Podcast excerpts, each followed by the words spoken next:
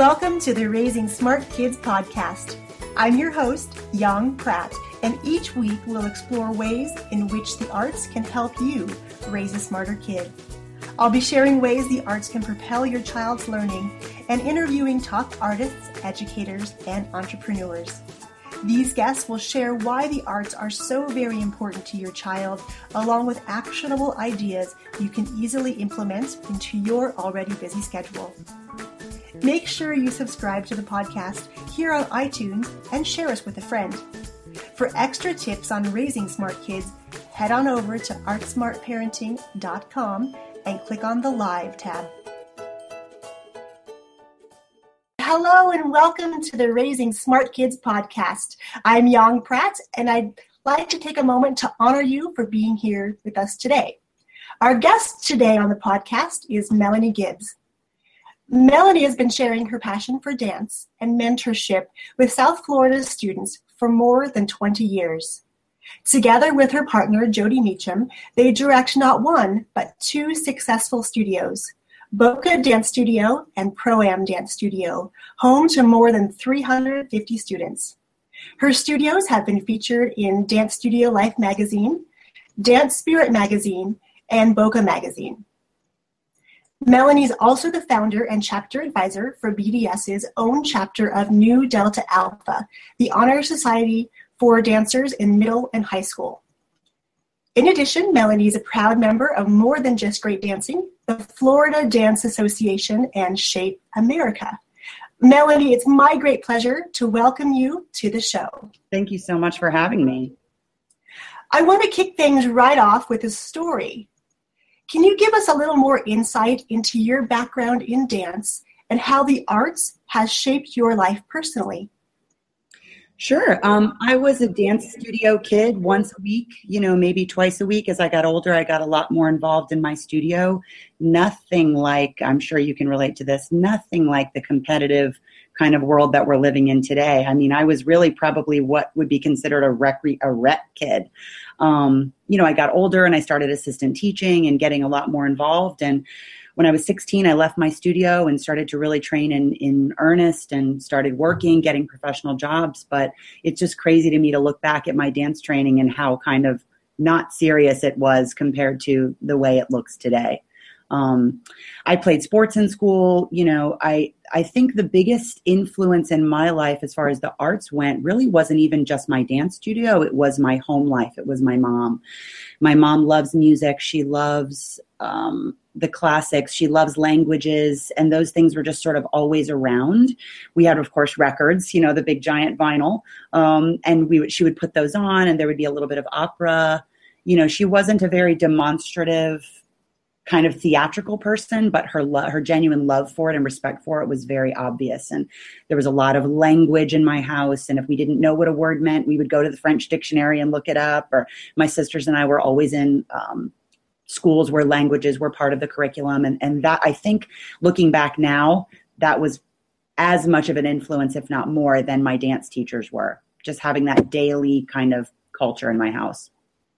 I love that. It really goes and speaks to the importance that parents have in their kids' lives to shape everything from their day to day to their entire future.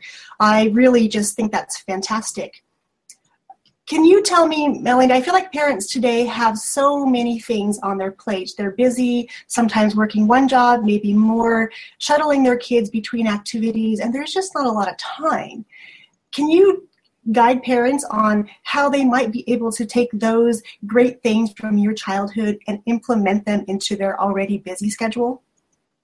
I think the key in in ingraining it into children and also making it feasible for your daily life, which is really what it's going to boil down to. It's just like a diet or an exercise plan or anything else. If it's not feasible for you to do daily, if it's too inaccessible, it's not going to work. Um, I think that would be my recommendation is find something small that you can incorporate into your daily life. I spend a lot of time in the car. I drive my son, of course, everywhere to, you know, all of his activities. He's eight, so he's in karate and piano and Boy Scouts and, you know, the whole nine yards. Pay attention to what radio station you've got playing. Pay attention to what music is playing. Um, you know have that be a part of your daily life at home. Have music on in the background. We watch a lot of pbs in my house. That we don't watch a lot of tv but when it's on it's it's kind of the fusty old stuff. We listen to a lot of NPR and uh, you know uh, in the car and the classical station of which sadly we only have one, but you know it's an option. If you've got XM radio or something like that. You can really choose. You can make make more conscious choices, I think more intentional choices where are you eating? Are you eating outside, you know, in your backyard and you're talking about nature? Or are you eating inside at the same place at the kitchen table that you always eat? Where are you going in your off time? Can you maybe make one different decision a month or one different decision a week um, to steer away from popular culture? Because that's, that's sort of the default.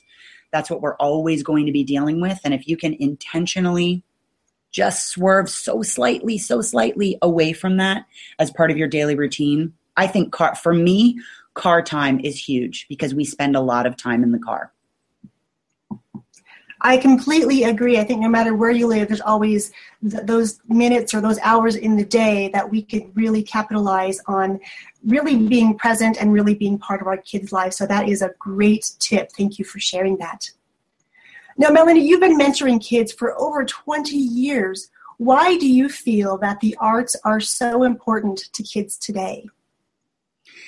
I think that the arts, to me, art is anything that expands your perception of the world around you. It's something that opens you up to a new view of a familiar thing or or a view of an unfamiliar thing. It's anything that expands your perception. So i think when kids are involved in the arts whether it's visual performing you know martial um, anything it expands their perception. And I think there's so, my son has special needs, and there's so much talk in his therapy about neuroflexibility and neuroelasticity and those things that open his mind, literally, literally biologically open his mind. And that is what the arts do you know a, again no matter which which area of the arts you're in and there's data to back that up. You know there's proof that kids that are involved in the arts are more likely to read for pleasure. They're more likely to participate in community service. They're more likely to win awards for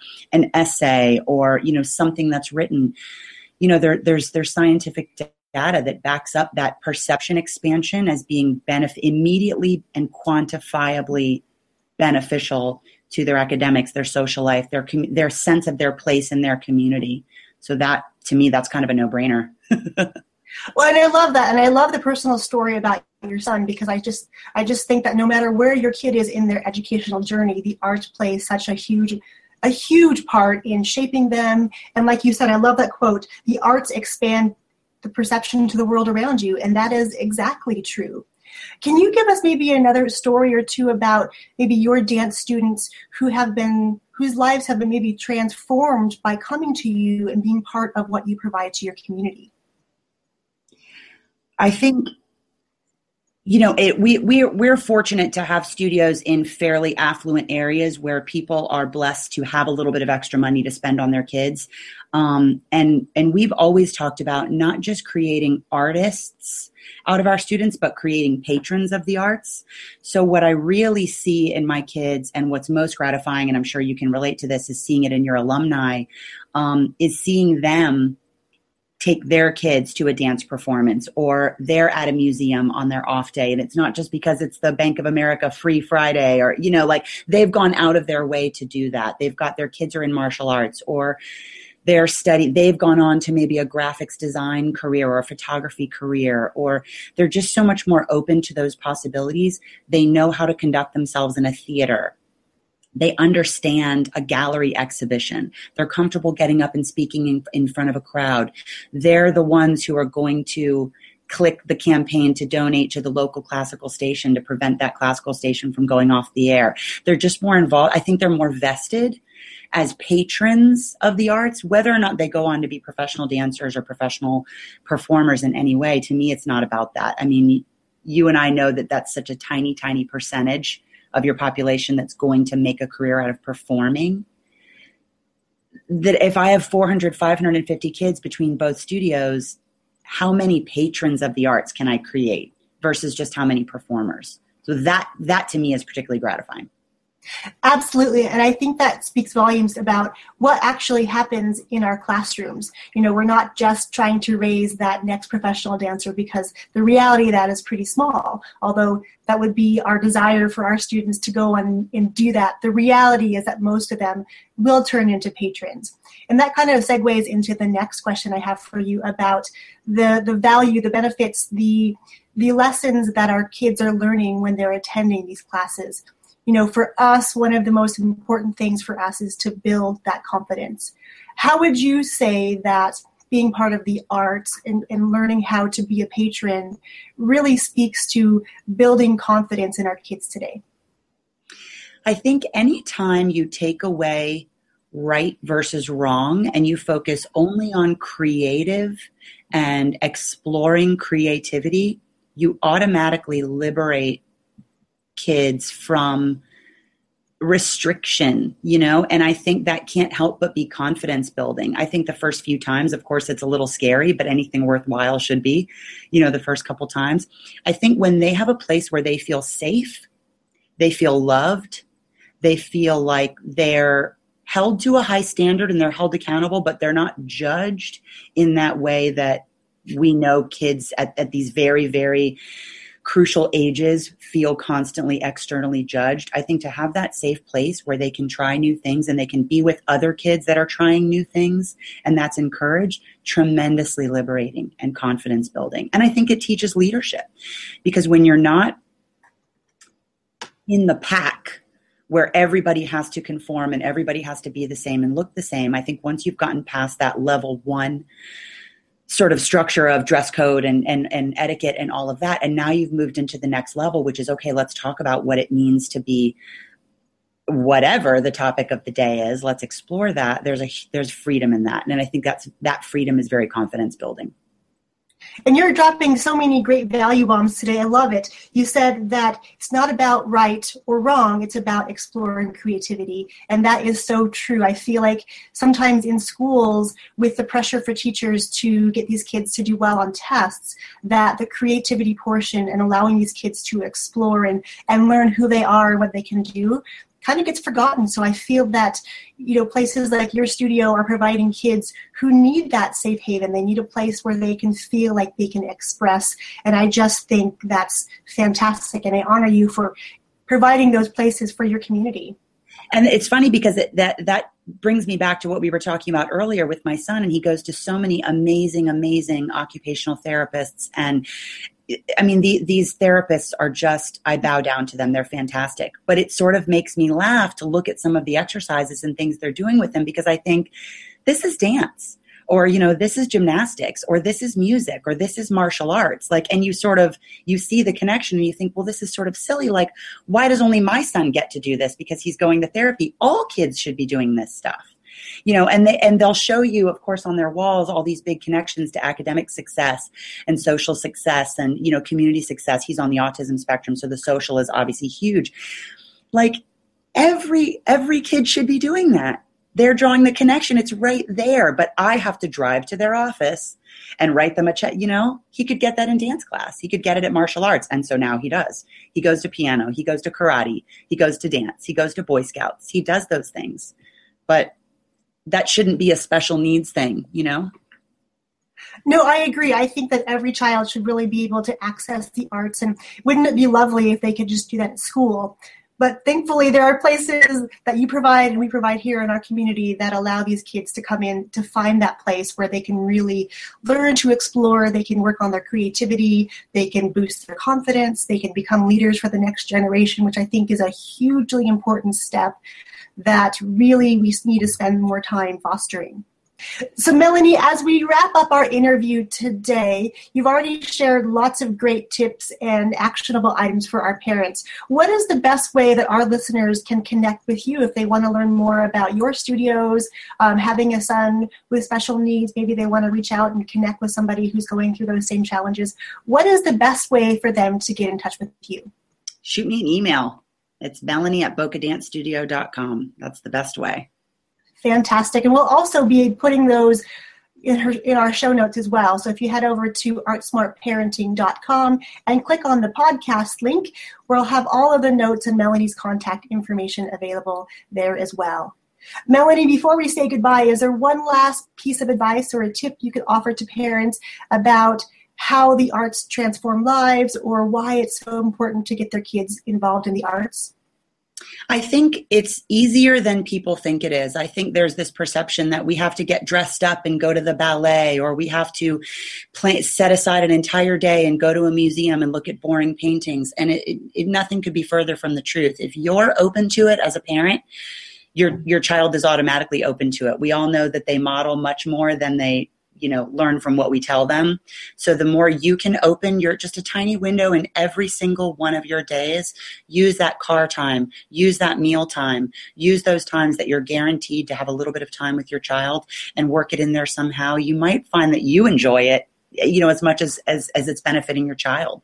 So i think lower the lower the expectation and increase the frequency. Don't make it, it doesn't have to be a big deal another great value bomb here lower the expectation, increase the frequency, and open the window every day.